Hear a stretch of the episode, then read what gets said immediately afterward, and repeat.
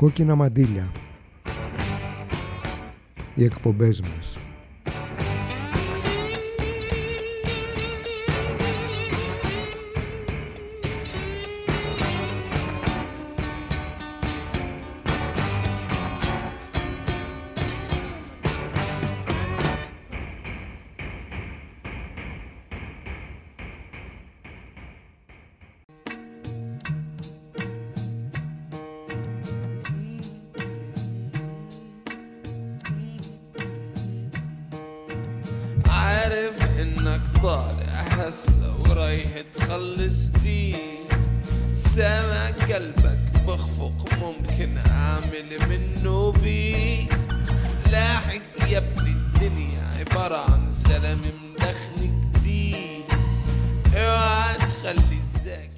Παλαιστίνη ξεκινάμε. ساكن فيه سلم وكوى حبك الهوى Ο Εμσαλάμ στο Αρέ Φινάκ μαζί με την Αντάμ Γακίν.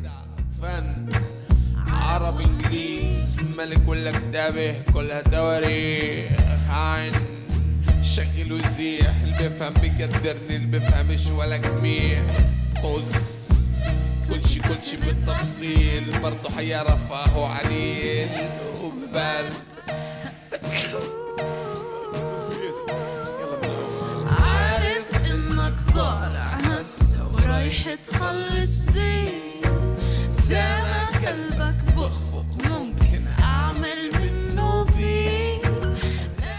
Λοιπόν, αφού δεν είναι εμπόρευμα, θα το κατασκευάσουμε και θα του πούμε ότι είναι καινοτομία.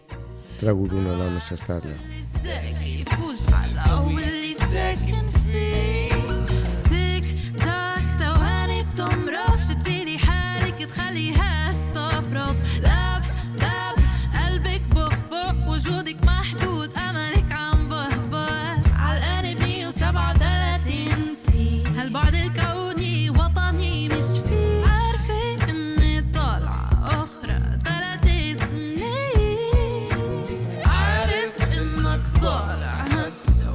ريحة خلص دي قلبك بخفق ممكن.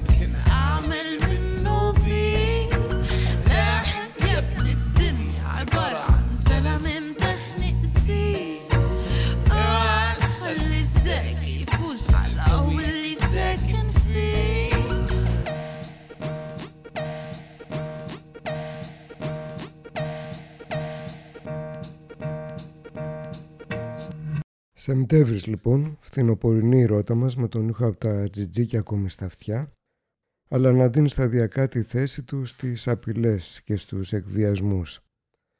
Στα αφηγήματα των κρίσεων, κρίση υγειονομική, κρίση ενεργειακή, οικονομική, κλιματική, μόνο τις ακρίδες δεν έχουν ακόμη επιστρατεύσει.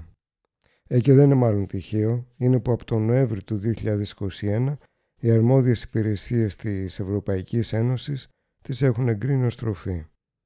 Κατεψυγμένες, αποξηραμένες ή σε σκόνη για την ακρίβεια. Χαρακτηρίζονται ως novel food, καινοτόμα τροφή. Οι ακρίδες και διάφορα άλλα έντομα, σκουλίκια, κλωνοποιημένα ζώα, συνθετικές τροφές με νανοσωματίδια και άλλα τέτοια που χαρακτηρίζονται καινοτομίες είναι ιδιαίτερα θρεπτικές και θα βοηθήσουν στην καταπολέμηση της κλιματικής και διατροφικής απειλής, λένε. Τζιτζίκια βαστάτε, λέμε εμείς. Και η μαρμελάδα, δεν με ενδιαφέρει η μαρμελάδα, δήλωσε η Αλίκη. Οπωσδήποτε δεν θέλω μαρμελάδα σήμερα. Δεν θα έπαιρνες έτσι κι αλλιώς, είπε η Βασίλισσα. Ο κανόνας είναι μαρμελάδα αύριο και μαρμελάδα χτες, αλλά ποτέ μαρμελάδα σήμερα. Πρέπει να φτάνει καμιά φορά στο μαρμελάδα σήμερα, αντιμίλησε η Αλίκη. Όχι, δεν γίνεται, είπε η Βασίλισσα. Είπαμε μαρμελάδα μέρα παραμέρα. Σήμερα δεν είναι κάποια παραμέρα, ξέρεις. Δεν σας καταλαβαίνω, είπε η Αλίκη. Μου τα λέτε φοβερά μπερδεμένα. Αυτό συμβαίνει όταν ζεις προς τα πίσω, είπε με καλοσύνη η Βασίλισσα. Ζαλίζεσαι συνήθως στην αρχή, να ζεις προς τα πίσω, επανέλαβε η Αλίκη με μεγάλη έκπληξη. Πρώτη φορά ακούω κάτι τέτοιο. Αλλά έτσι χάνεις ένα μεγάλο πλεονέκτημα. Η μνήμη σου δουλεύει και προς τις δύο κατευθύνσεις. Είμαι βέβαιη πως η δική μου δουλεύει προς μία κατεύθυνση, παρατήρησε η Αλίκη. Δεν μπορώ να θυμηθώ πράγματα πριν γίνουν. Είναι φτωχή μνήμη σου αν δουλεύει μόνο προς τα πίσω, παρατηρήσει η Βασίλισσα. Τι είδους πράγματα θυμόσαστε καλύτερα, τόλμησε να ρωτήσει η Ελίκη. Α, πράγματα που γίνανε τη μεθεπομένη εβδομάδα, απάντησε διάφορα Βασίλισσα. Για παράδειγμα τώρα, συνέχισε, να, ο αγγελιοφόρος του βασιλιά είναι φυλακή τώρα, καταδικασμένος και η δίκη του δεν αρχίζει πριν την επόμενη Τετάρτη και βέβαια το έγκλημά του γίνεται τελευταίο απ' όλα. Και αν δεν κάνει ποτέ αυτό το έγκλημα, είπε η Αλήχη, «Ε, τότε θα είναι ακόμη καλύτερα», απάντησε η Βασίλισσα. Ήταν ένα απόσπασμα από το «Μες στον καθρέφτη» του Λιούις Κάρολ σε μετάφραση Σωτήρη Κακίση. Και να ακούσουμε τώρα ένα μοντούνιο με κοχύλια ως πνευστά, το μοντούνιο Καρακόλ, από τον Στίβ Τουρέ.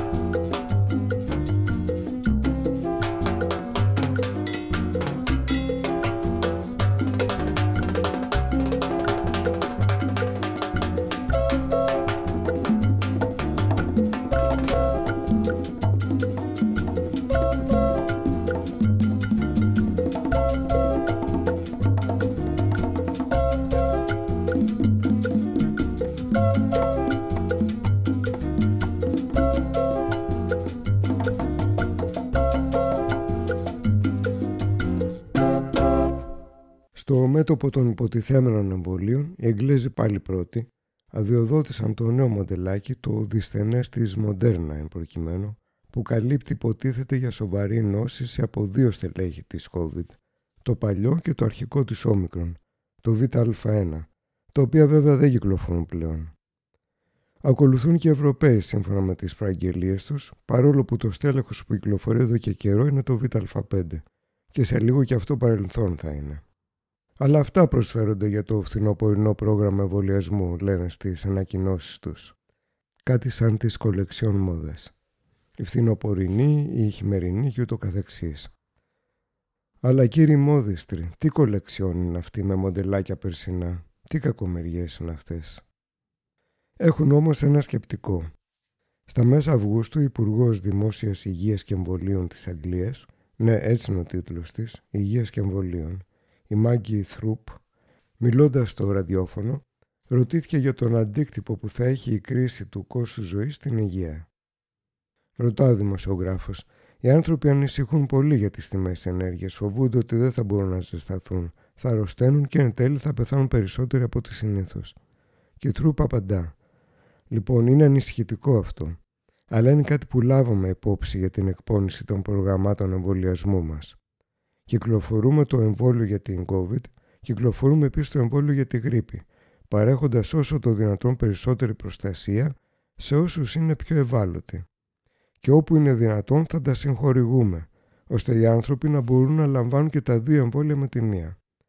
Και νομίζω ότι αν οι άνθρωποι είναι κατησυχασμένοι όσον αφορά την υγεία τους, αυτό τους βοηθάει να απαλλαγούν και από την πίεση από κάποιες άλλες ανησυχίες που μπορεί να έχουν.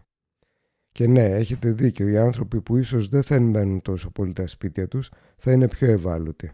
Ε, και γι' αυτό βάζουμε αυτόν το δακτύλιο προστασίας γύρω από τους πιο ευάλωτους με το πρόγραμμα εμβολίων μας. Τι να πει κανείς. Αλλά πάμε και από Γερμανία μεριά. Ο γνωστός και μη εξαιρεταίος κύριος Ντόρστεν, συνεντευξιαζόμενος τέλη Ιούλη, βάζει μια επιπλέον παράμετρο που όλο και περισσότερο ακούγεται. Αγαπητοί εργοδότες, λέει, είναι προς το συμφέρον σας. Βοηθήστε να διασφαλιστεί ότι ένα μεγάλο μέρος του εργατικού σας δυναμικού δεν θα χρειαστεί να μείνει σπίτι λόγω αρρώστιας στο φθινόπωρο. Τώρα, για άλλη μια φορά, καλέστε τους ανθρώπους σας να εμβολιαστούν. Εδώ σε εμάς η Λινού τουλάχιστον έχει μιλήσει και αυτή για την απειλή που συνιστούν οι απουσίες από τη δουλειά λόγω COVID. Τα δε υποχρεωτικά τεστ συνεχίζονται μέχρι νεωτέρες διαταγής, όπως και αναστολή των υγειονομικών. Και απ' την άλλη έχουμε το μεγάλο πλιάτσικο των εταιριών παραγωγής ηλεκτρικής ενέργειας, των εμπόρων και των τζογαδόρων στα χρηματιστήρια ενέργειας με τη συνέργεια των καθεστώτων. Πολύ καλά αφεντικό. Μπος τρεμπιέν από το κουαρτέτο Τρεμπιέν και το καλοκαίρι του 1964.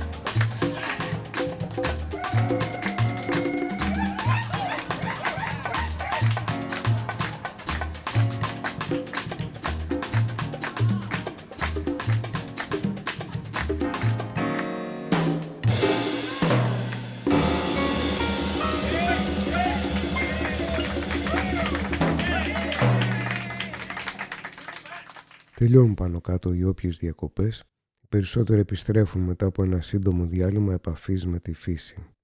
Ένα διάλειμμα αναζωογονητικό, κατά πως λένε και οι ειδικοί από παλιά. Η θεώρηση της φύσης βέβαια, η σχέση μας με αυτή, αλλάζει ανάλογα με τις περιόδους και τις κοινωνικές συνθήκες, ιδιαίτερα για τους κατοίκους των πόλεων. Την εποχή του διαφωτισμού η φύση αποτελούσε κυρίως αντικείμενο επιστημονικής διερεύνησης, κατηγοριοποίησης, μελέτης των νόμων που τη διέπουν των μηχανισμών αναπαραγωγής.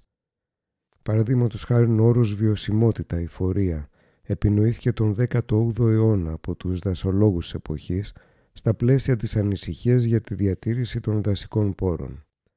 Να μην κόβεται δηλαδή περισσότερη ξυλία από όσοι ξαναδημιουργείται, φυτρώνει ή καλλιεργείται. Τον 19ο αιώνα η αντίληψη για τη φύση διευρύνεται, αποκτά και έναν αισθητικό χαρακτήρα. Την αγαπούσαν για την ομορφιά που προσφέρει. Το κίνημα των ρομαντικών έπαιξε ιδιαίτερο ρόλο σε αυτό, προσθέτοντας, συνδέοντας και μια αίσθηση απώλειας στα πλαίσια της επιταχυνόμενης αστικοποίησης και εκβιομηχάνησης. Η ραγδαία ανάπτυξη της βιομηχανίας δημιουργούσε ασφικτικές συνθήκες ρήπανσης, τοπικά περιορισμένες μεν, ταξικά προσανατολισμένες δε. Οι εργάτες και τα φτωχά τμήματα του πληθυσμού ήταν που δυσανάλογα υπέφεραν. Προς τα τέλη του 19ου αιώνα, εποχή ανερχόμενου εθνικισμού, η διατήρηση της φύσης προωθείται όλο και περισσότερο ως πατριωτικός σκοπός. Ευκατάστατοι πολίτες σχημάτιζαν συλλόγους για την προστασία της φύσης της πατρίδας τους και του πολιτισμού βεβαίως, απευθυνόμενοι στην πολιτεία με υπομνήματα και επιστολές ή οργανώνοντας λαχιοφόρους αγορές για τη συγκέντρωση χρημάτων προς αγορά απειλούμενης γης. Παράλληλα εισάγεται και αποκτά δυναμική έννοια του φυσικού μνημείου, εκτάσεις που κηρύσσονται ως τέτοιες λόγω ιδιαίτερου παλαιοντολογικού, γεωμορφολογικού και ιστορικού ενδιαφέροντος. Μια παρένθεση εδώ. Στην Ελλάδα, για κάποιο λόγο τα περισσότερα εθνικά μνημεία της φύσης είναι πλάτανη, κατά μόνας ή συστάδες, συνήθως κατά μόνας.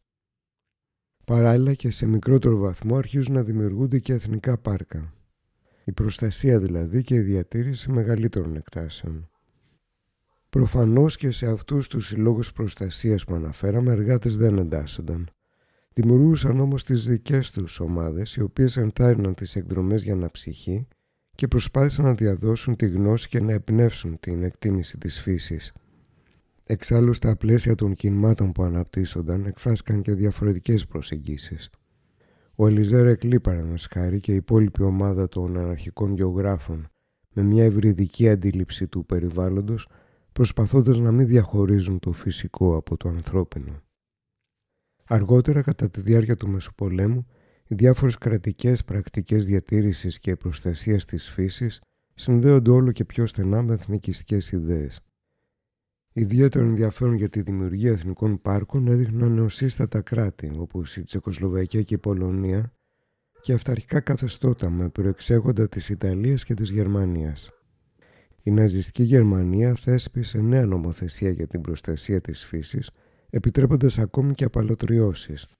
Οι δε αρχιτέκτονες τοπίου απέκτησαν σημαντικό ρόλο ως ειδικοί σχεδιαστές του περιβάλλοντος.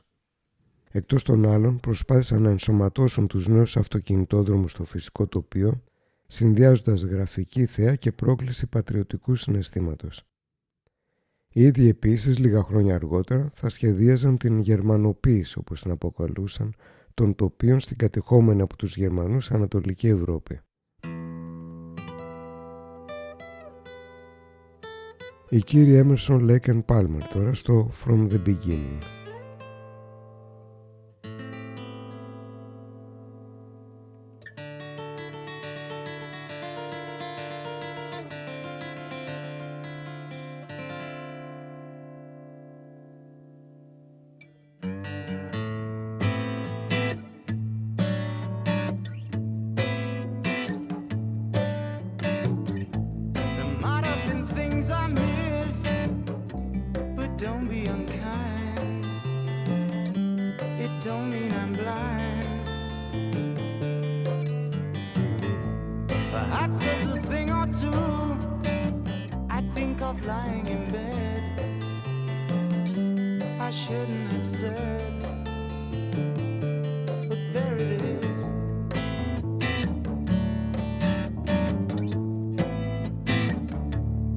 You see, it's all clear.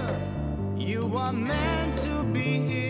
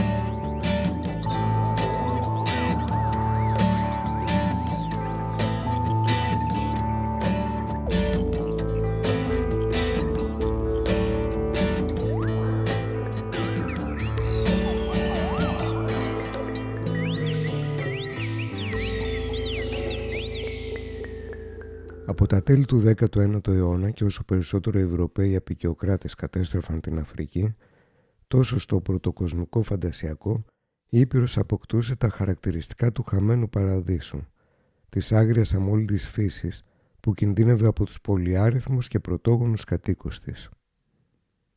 Η εντατική εκμετάλλευση ανέτρεψε όχι μόνο κοινωνικο-οικονομικές ισορροπίες αλλά και οικολογικές. Παραδείγματος χάρη μεταξύ του 1888 και 1892 τα βοηδή που εισήγαγαν Ευρωπαίοι από την Ινδία στην Ανατολική Αφρική χτυπήθηκαν από ασθένειες. Κοπάδια κατέρευσαν, αγρότες και βοσκοί εγκατέλειψαν τα εδάφη τους και συνακόλουθα η σαβάνα επεκτάθηκε. Το εμπόριο ελεφαντόδοτου παγκοσμιοποιήθηκε σε τέτοιο βαθμό που μέχρι τα τέλη του 19ου αιώνα οι Ευρωπαίοι κυνηγοί υποστηριζόμενοι από Αφρικανούς μεσάζοντες έσφαζαν έως και 65.000 ελέφαντες ετησίως. Και δεν ήταν μόνο το κυνήγι που συνεχίζει βέβαια σήμερα, ήταν και εχμαλωσία ζώων για ζωολογικούς κήπους και ιδρύματα. Έτσι ενδεικτικά το Μουσείο Φυσικής Ιστορίας του Βερολίνο παρελάμβανε έως και 60 ζεύρες σε ένα μήνα.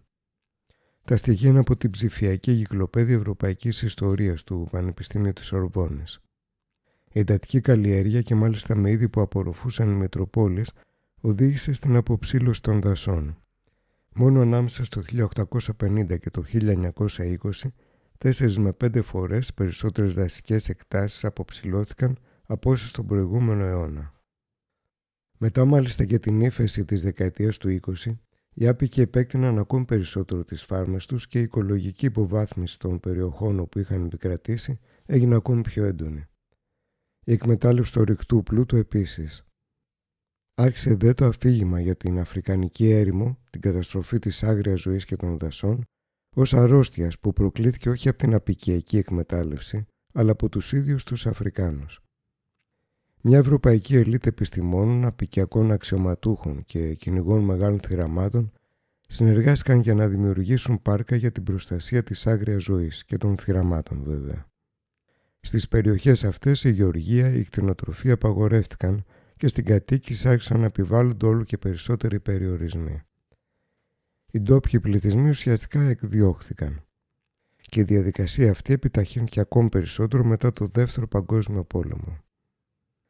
Έκτοτε η ποινικοποίηση όσων ασκούν αγροκτηνοτροφία νομιμοποιήθηκε στα πλαίσια του αναπτυξιακού αφηγήματος και η υποχρεωτική ίδρυση εθνικών πάρκων διατήρησης θυραμάτων υποστηρίχθηκε από διεθνή ιδρύματα προστασίας της φύσης, η ΒΒΕΦ ανάμεσά τους, στο οποίο οι απικιακοί διαχειριστές αναβαθμίστηκαν και ονομάστηκαν διεθνείς εμπειρογνώμονες. Μην βιαστεί κανείς να θεωρήσει ότι είναι παλιές ιστορίες όλα αυτά. Οι Μασάι παραδείγματος χάρη εκδιώθηκαν από τις αιστείες τους το 1959 από τους Εγγλέζους για τη δημιουργία του διάσημου πάρκου Σερενγκέτη στη Δανζανία. Τώρα εκδιώκονται και πάλι από τα εδάφη τους στην περιφέρεια Γκορογκόρο λόγω της οριοθέτησης μιας νέας ζώνης 1500 τετραγωνικών χιλιόμετρων ως πάρκο διατήρησης. Χρόνια τώρα προσπαθούν να τους μετακινήσουν και στις 10 Ιούνιου, τρεις μήνες πριν, αστυνομικές ειδικές δυνάμεις τους επιτέθηκαν οργανωμένα, αφήνοντας πίσω τους ένα νεκρό και δεκάδες τραυματισμένους από σφαίρες και ματσέτες. Οι προστατευόμενες περιοχές σας είναι μια εμπόλεμη ζώνη για εμάς, ανέφερε χαρακτηριστικά ένας Μασάι, έχοντας καταφύγει στη Σαβάνα μετά το κυνήγι που τους εξαπέλυσαν.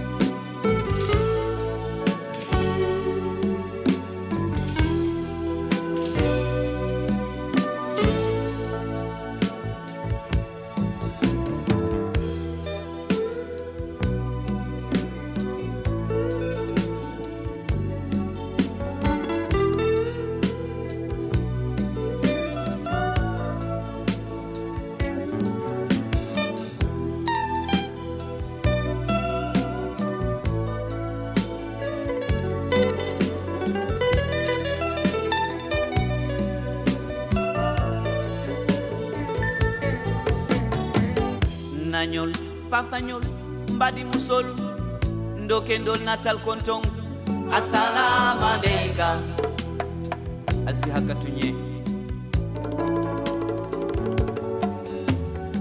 tol manna kawandirola katu manke moroti fana manke lonna bati umane ɓen tol dala afrika na banko masumya angola zimbabwe sahel mum e kono hadamadiŋol fele ɓe ñom falal ɓe siriŋ sayama jontuje mbani faha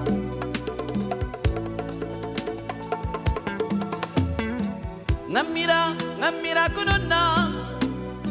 Jondiŋo ɓe tamala bi fela be lariŋ aliɓe ŋa kamɓe fo nabanko sisewo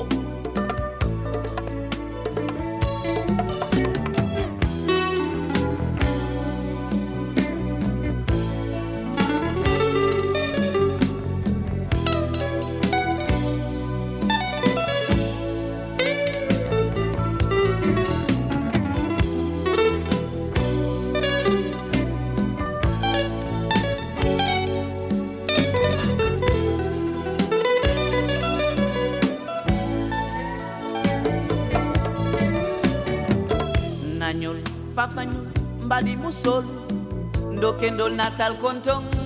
Assalamu aleyka ko alsi hakka tuñede dol ture kundankol mankelo nabati fonkal kawandi bari. Umale ɓen tol dala african kuwol man tol jusulla in duniya kunya lubelu iko alkiama tale mutonyati aliatimo bekumbola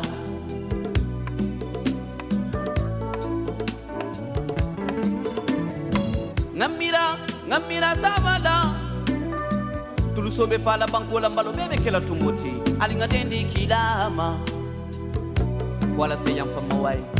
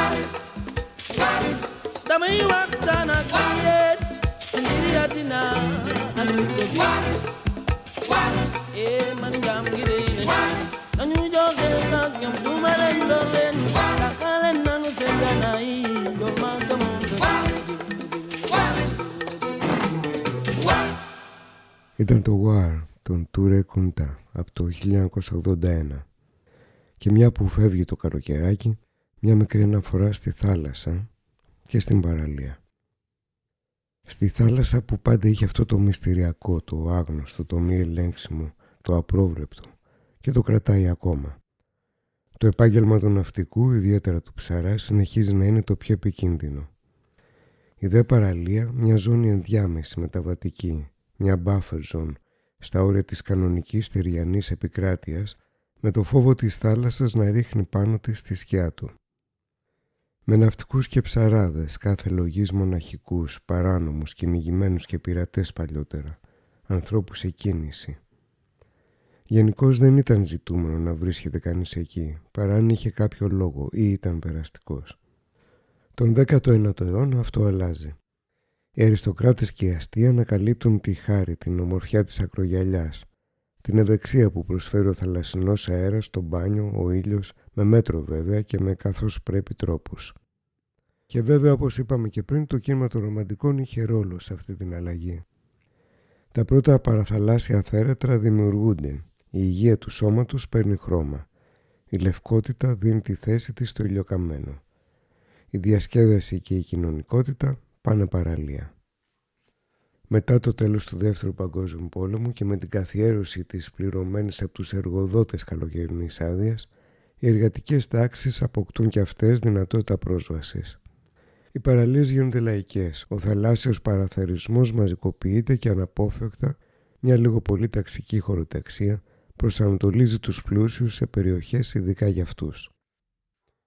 Αργότερα, τη δεκαετία του 80, ο ήλιος από φίλους γίνονται τρομοκράτες με την επίκληση της τρύπας του όζοντος. Η τρύπα βέβαια κλείνει, ο φόβος όμως μένει. Βγαίνουν και καινούργια αντιλιακά, πιο high-tech με νανοσωματίδια, καινούργιοι φόβοι, οι άμμος, οι μέδουσες και καινούργιες επιθυμίες στην ακροθαλασσιά, που αυτό αποθανατίζονται με selfies, αλλιώς δεν υπάρχουν. Μέχρι και τις παραλίες όπου το κάπνισμα απαγορεύεται, μακρά η διαδρομή. Διαβάζω από το δεύτερο τεύχος του πεζοδρόμιου μιας άτακτης έκδοσης από το καλοκαίρι του 2019. Αφού εξημερώθηκε σε εισαγωγικά η παραλία τον 19ο αιώνα, αφού ο παραθερισμός στη θάλασσα μαζικοποιήθηκε, αφού για ένα διάστημα στη δεκαετία του 60 και του 70 η παραλία διεκδικήθηκε σαν χώρος απελευθέρωσης των σωμάτων με το γυμνισμό, η σχέση των χριστών με την ακρογιαλιά έφτασε στο σημείο της επίπλωσης.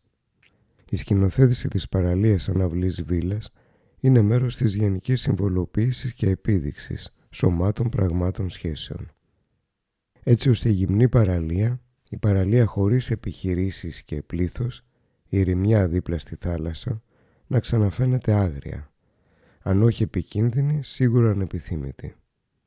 Τώρα πια, θέλοντας και μη, δεν κάνουμε απλά μπάνιο στη θάλασσα, κολυμπάμε επίσης στην ιστορία των κοινωνικών σχέσεων, ακόμη και αν δεν το ξέρουμε. Και πάμε στις ανατολικές ακτές της Αφρικής, του Σουδάν για την ακρίβεια, στην Ερυθρά θάλασσα, να ακούσουμε μια πρόσφατη ηχογράφηση του Νοόρι and his Dorpa Band, το Σααγκάμα που σημαίνει μετανάστευση.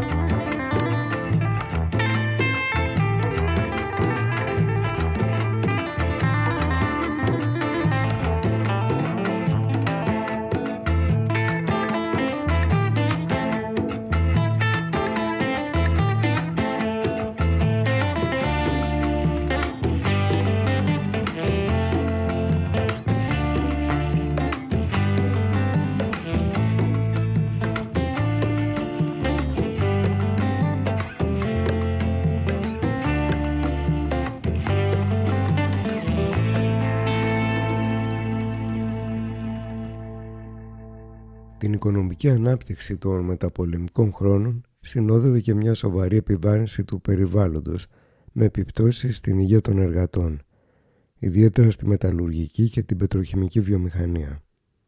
Με την έκθεσή τους στη ρήπανση αρρωσταίναν μέσα αλλά και έξω από τους τοίχους των εργοστασίων.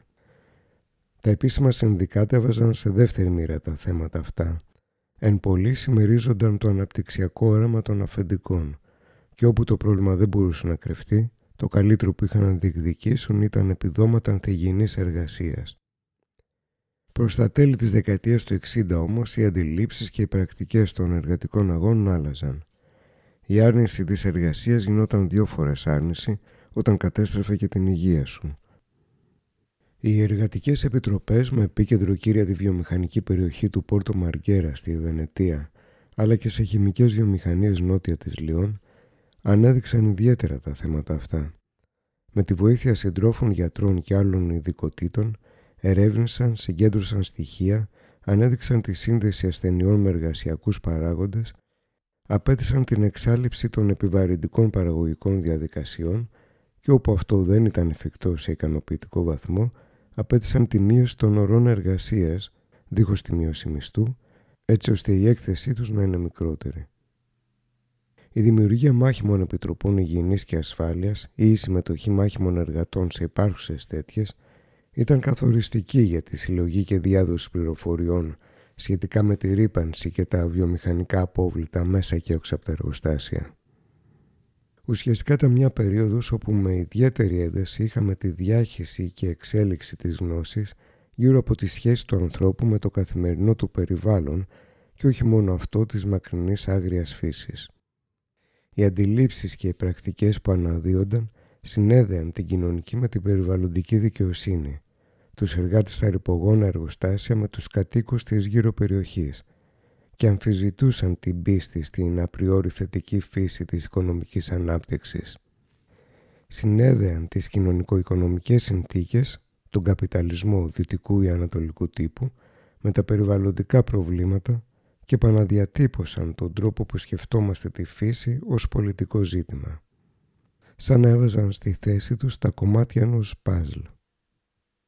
Τα ευρύτερα κοινωνικά υποκείμενα που εμπλέκονταν στα νέα περιβαλλοντικά και οικολογικά κινήματα, λίγο πολύ εμπλέκονταν και στα εργατικά κινήματα, στο αντιπολεμικό, πάλευαν για τη σεξουαλική απελευθέρωση και ενάντια στο ρατσισμό.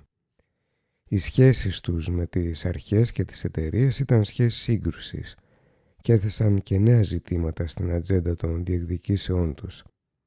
Το πιο σημαντικό μεταξύ αυτών ήταν η πυρηνική ενέργεια, η οποία επεκτηνόταν εκείνη την εποχή σε όλη την Ευρώπη για να καλύψει την αναμενόμενη αύξηση της ζήτησης ηλεκτρικής ενέργειας. Πυρηνική ενέργεια, όχι ευχαριστώ. Το περίφημο σύνθημα με τον χαμογελαστό ήλιο στην απεικόνισή του που μας συνόδευσε τις επόμενες δεκαετίες. I had too much to dream last night από τους Electric Prunes και το 1967.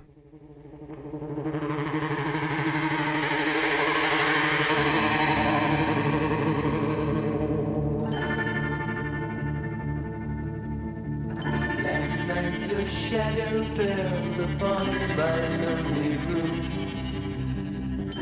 I touched your golden hair and tasted your perfume. Your eyes were filled with love the way they used to be. Your gentle hand reached out to comfort me.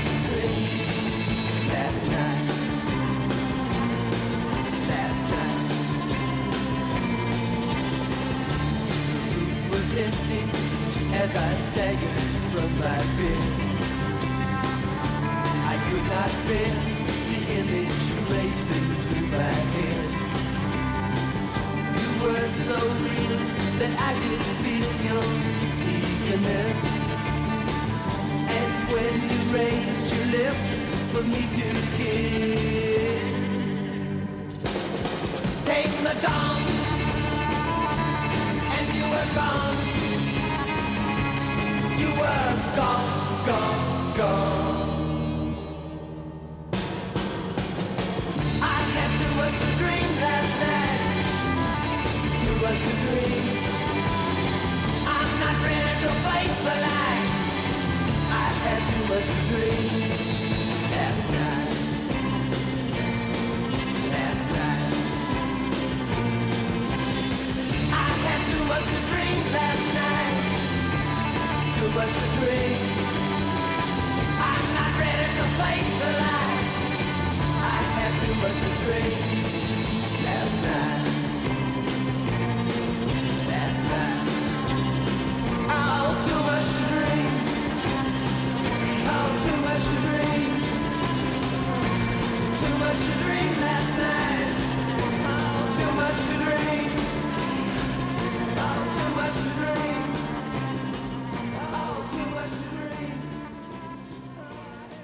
Δυναμική των περιβαλλοντικών και οικολογικών κινημάτων της δεκαετίας του 70 και 80, με αιχμή του δόρατος μάλιστα τα πυρηνικά, ήταν εντυπωσιακή. Επίμονες κινητοποιήσεις, τις οποίες συμμετείχαν μέχρι και εκατοντάδες χιλιάδες, οδήγησαν αρκετές φορές στη ματέωση της εγκατάστασης μονάδων πυρηνικής ενέργειας. Από τις πρώτες τέτοιες νίκες, ήδη από τις αρχές της δεκαετίας του 70, ήταν στο Βίχλ της Γερμανίας και στη χώρα των Βάσκων. Και δεν είχαν να κάνουν μόνο με την Ευρώπη κινητοποίησης, από τις Ηνωμένες Πολιτείες μέχρι την Οκεανία και τις Φιλιππίνες συνέβαιναν. Και στην Ελλάδα υπήρξαν κάποιοι αρχικοί σχεδιασμοί για την εγκατάσταση αντιδραστήρα στην περιοχή της Καρίστου. Υπήρξαν και αντιδράσεις, τελικά το, τα σχέδια εγκαταλείφθηκαν. Τα οικολογικά ζητήματα έγιναν αντικείμενο ενδιαφέροντος ενός ευρύτερου κοινού και παράλληλα ήδη από τη δεκαετία του 70 άρχισαν να δημιουργούνται και τα λεγόμενα πράσινα κόμματα με πιο εμβληματικό αυτό της Γερμανίας το οποίο από τα μέσα της δεκαετίας του 80 άρχισε να καταλαμβάνει θέση στο κοινοβούλιο ακόμη και να συμμετέχει σε κυβερνήσεις συνασπισμού όπως τώρα. Προφανώς και το αντιπυρηνικό ζήτημα δεν μονοπολούσε την ατζέντα των κινημάτων η μόλυνση του αέρα στις πόλεις, χωροταξικές επεμβάσεις, βιομηχανικά κατάλοιπα και ρήπανση, ένα σωρό θέματα και ένα σωρό κινητοποιήσεις, με τοπικό ή ευρύτερο χαρακτήρα.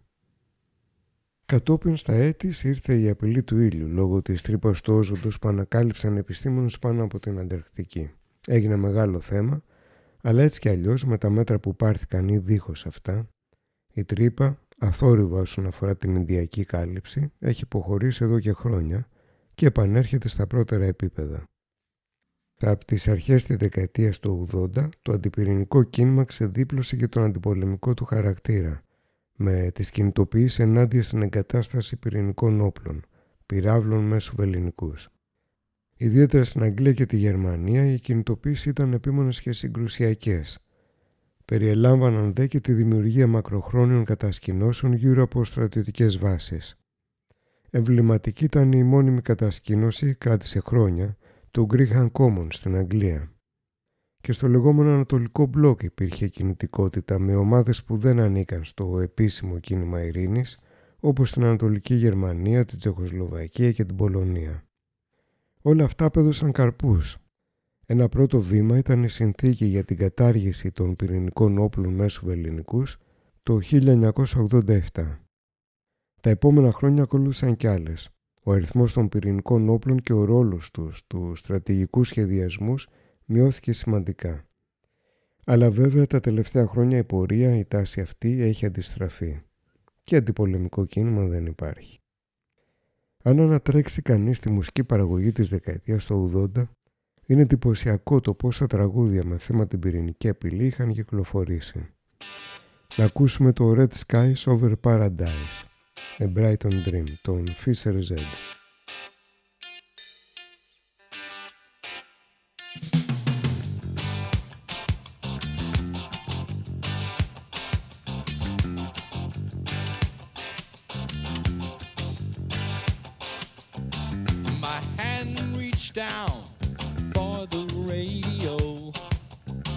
I held it up to my ear. The beads of sweat gathered on my head and trickled down.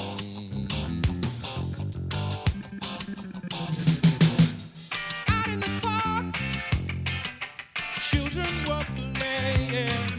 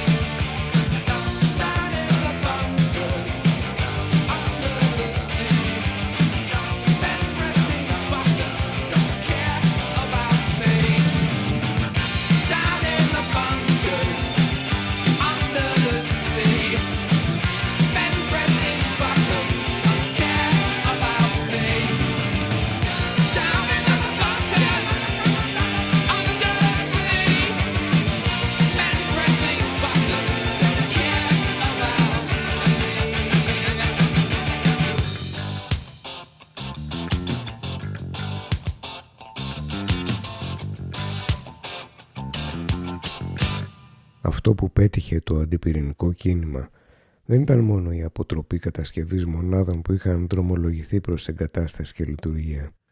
Ήταν επίσης η αλλαγή στην αντίληψη του ευρύτερου πληθυσμού απέναντι σε αυτή την τεχνολογία, παρόλες τις επικοινωνιακές καμπάνιες του πανίσχυρου πυρηνικού λόμπι και παρόλη την παραπληροφόρηση και την αποσιώπηση στοιχείων από τα πυρηνικά ατυχήματα που είχαν συμβεί.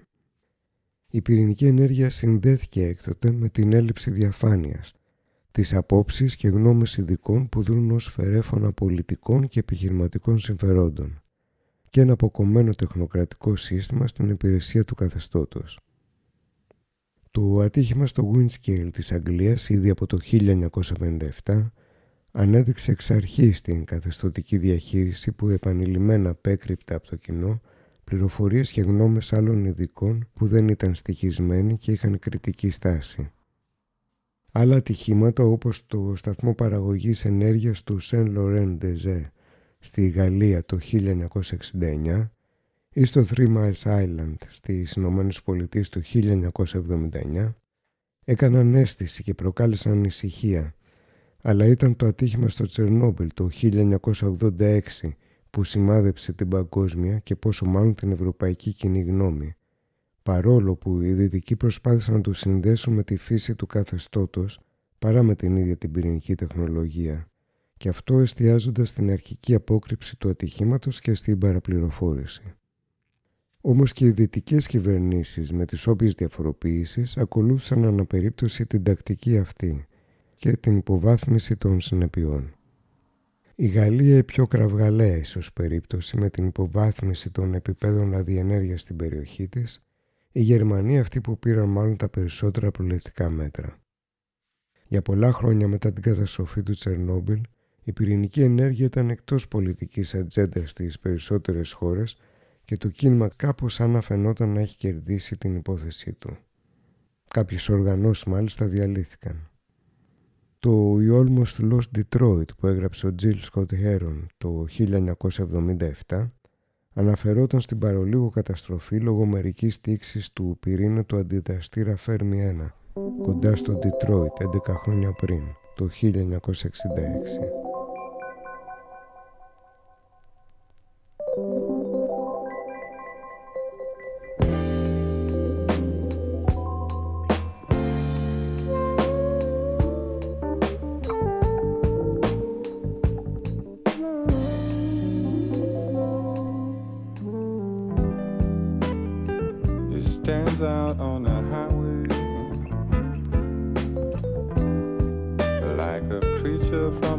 Time. It inspires the baby's questions. What's that? For their mothers as they ride. But no one stopped to think about the babies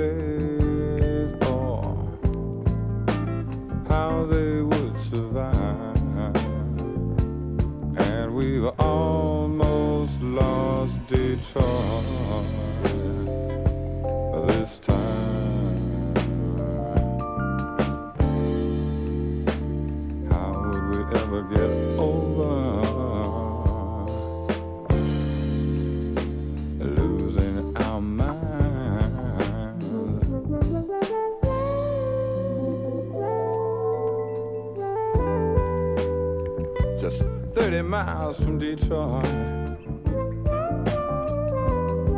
stands a giant power station. It ticks each night as the city sleeps. Seconds from annihilation. But no one stopped to think about the people they would survive.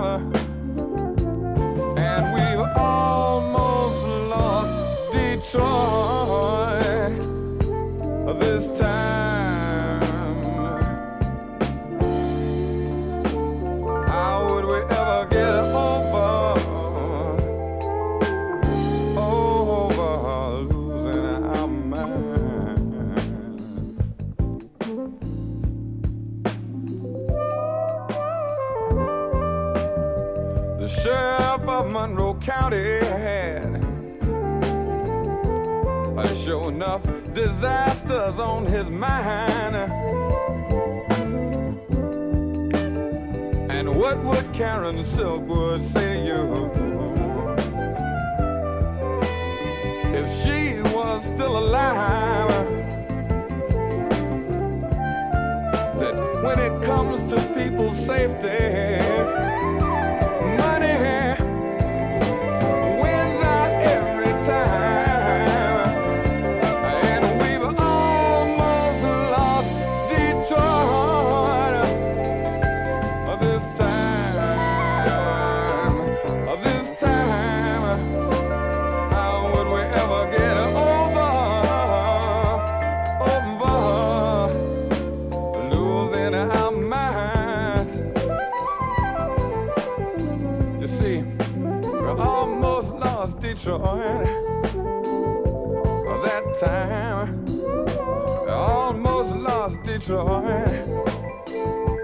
that time.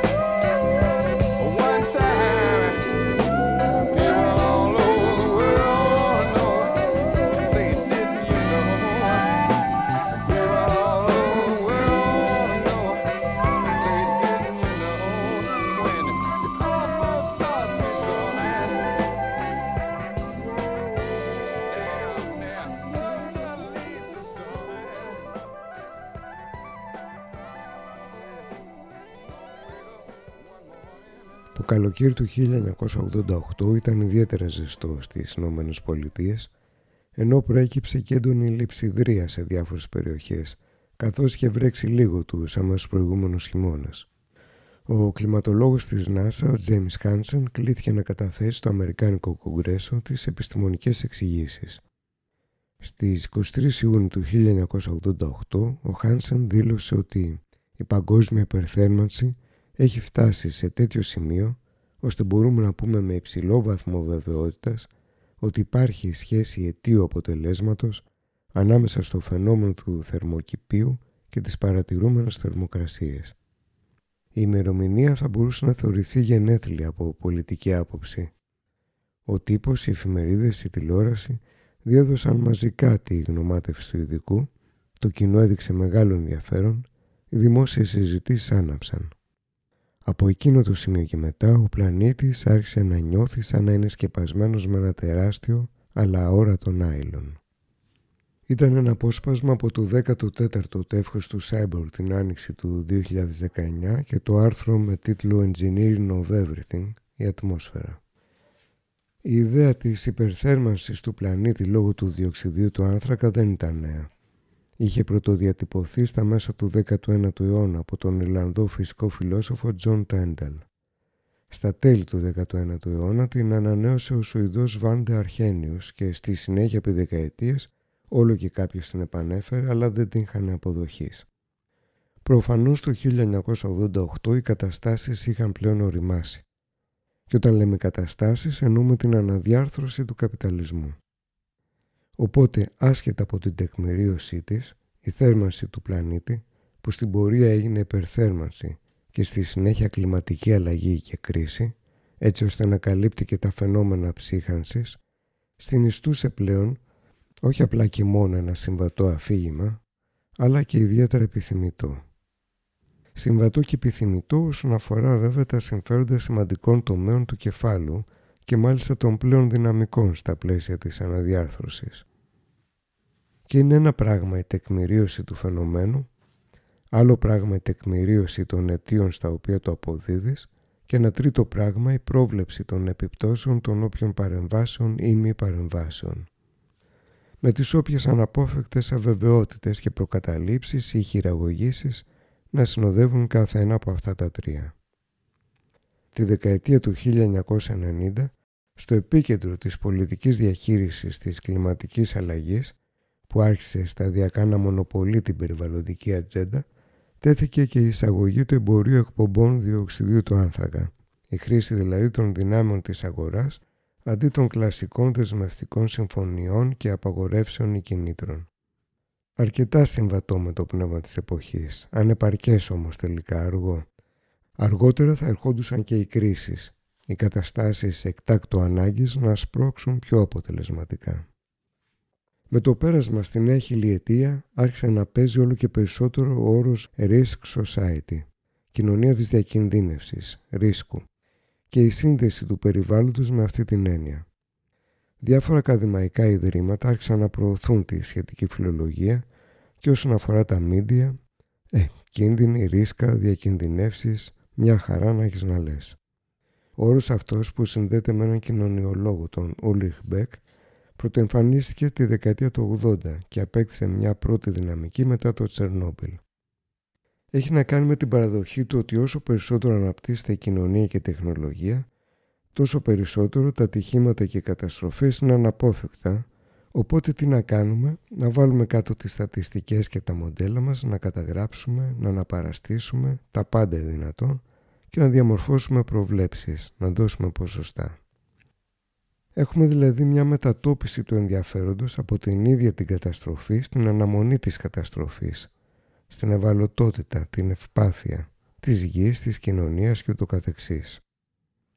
Και βέβαια το απρόβλεπτο και οι υπολογισμοί ρίσκου δίνουν δυναμική, τροφοδοτούν μια χαρά την εξέλιξη της τέταρτης βιομηχανικής επανάστασης.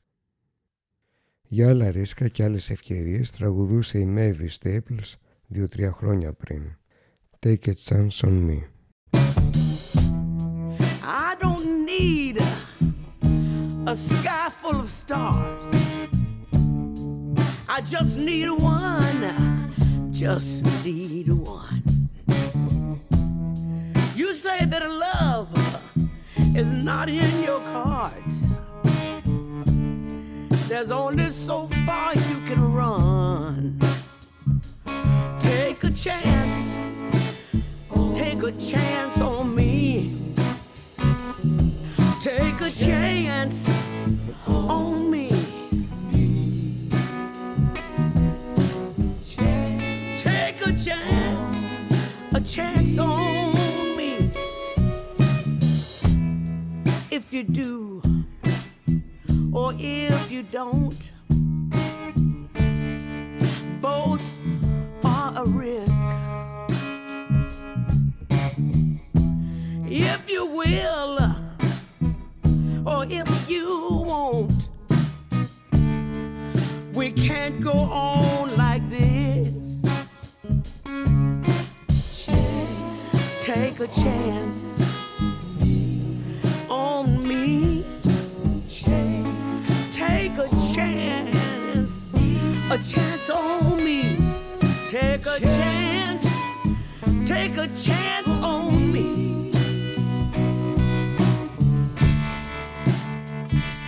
Wondering, wondering,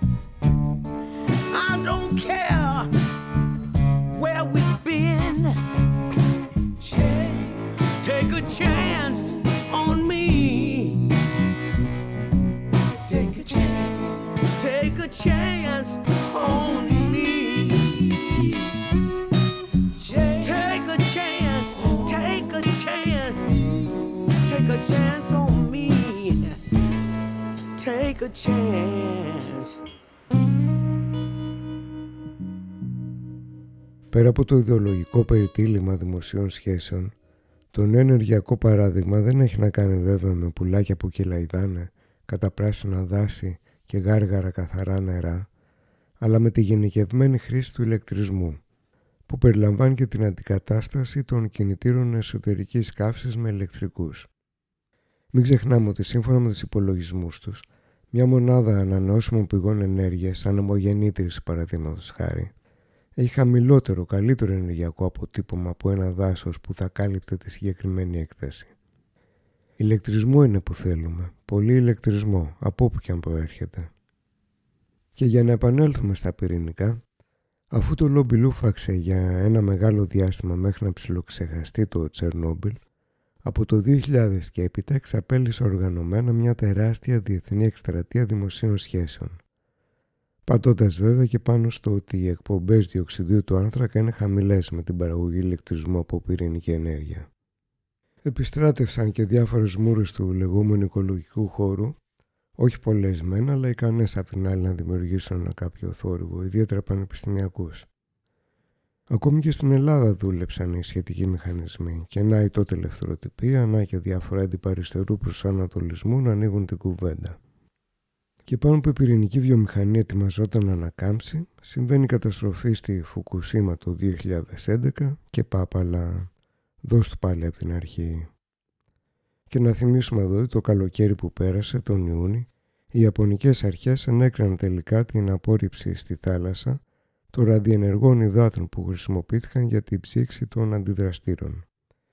1.200.000 τόνοι έχουν μαζευτεί, και τουλάχιστον άλλοι 200 δημιουργούνται καθημερινά. Αυτό όμως που κυρίως διαφεύγει της προσοχής, στερείται δημοσιογραφικών αναφορών, είναι ότι το θεμελιώδες ζήτημα του παροπλισμού των αντιδραστήρων, των δύο συγκεκριμένα από τους τέσσερις, 11 χρόνια μετά παραμένει άλυτο, χωρίς σαφή στόχο ή σχέδιο δράσης. Ιαπωνέζος ειδικός αξιωματούχος εξέφραζε πρόσφατα τον Αύγουστο στη Ιαπωνέζικη τηλεόραση την ανησυχία για την περίπτωση ενός πολύ δυνατού σεισμού καθώς με βάση νότερα στοιχεία η κατάσταση με τα πυρηνικά κατάλοιπα στους πυρήνες των αντιδραστήρων είναι πολύ χειρότερη από ό,τι υπολόγιζαν. Και καθώς πλέον τα αγαπημένα μας αφεντικά μας επιφυλάσσουν τη μία κρίση μετά την άλλη, καθώς ένα μεγάλο μέρος των επικών περιμένει την επόμενη δόση, την καλή, από ό,τι να είναι, αρκεί να το πούν οι εντεταλμένοι ειδικοί, επανέρχεται και η πυρηνική ενέργεια, σαν ζόμπι ένα πράγμα.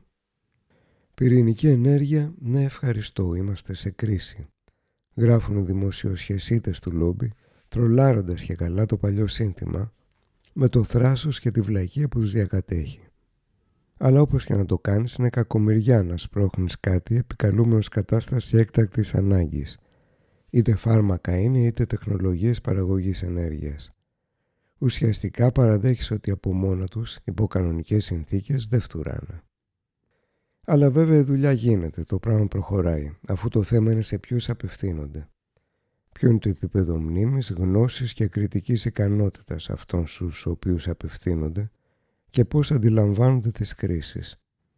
Αν τις αντιλαμβάνονται σαν αυτό που είναι, κατασκευασμένες δηλαδή από τα αφεντικά προς εξυπηρέτηση των δικών τους συμφερόντων ή τις αντιλαμβάνονται σαν φυσικά φαινόμενα που απλά μας βρήκαν έτσι τυχαία, δίχως κανείς να ευθύνεται, κάτι σαν το κακό μας τον καιρό. Η προσέγγιση της εξουσίας απέναντι στην αντίληψη της φύσης και τα προβλήματα του περιβάλλοντος, η σχέση της με την οικολογία, πάντα ήταν και τώρα ακόμη περισσότερο συνεχίζει να είναι εργαλειακή. Μια λέξη πολύ της μοδός, αλλά ταιριάζει. Διαμορφώνεται δηλαδή ανάλογα με τους στόχους που επιδιώκει.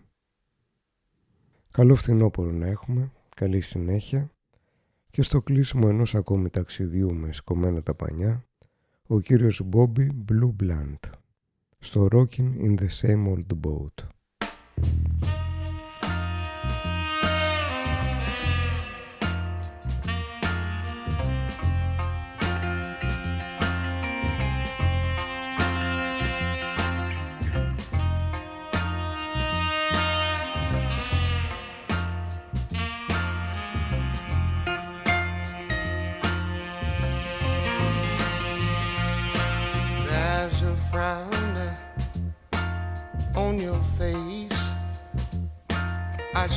Teardrop on your coat. And I know just how you feel. Because we rocking in the same old boat. You know I smile to keep from crying because I just got a dear John note. And I know you know what I'm saying because we're rocking in the same old boat. Come on, baby. It's gonna be smooth sailing tonight.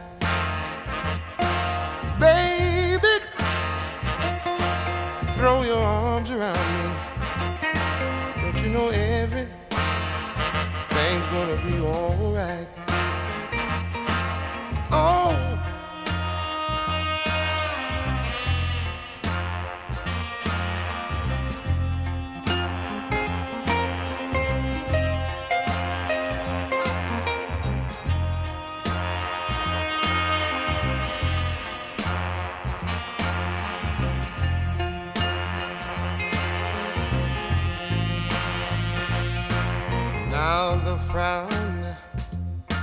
has left your face, and I burn the dear John note.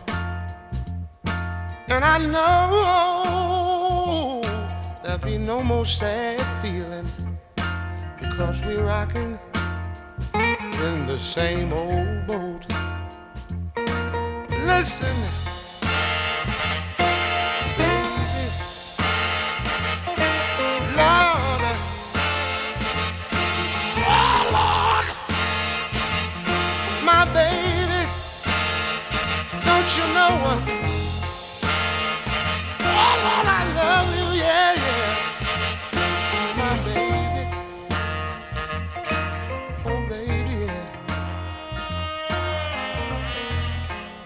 baby, my.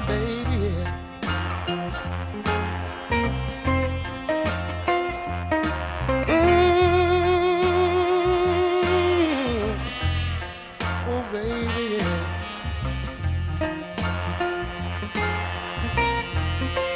Don't you know it's alright?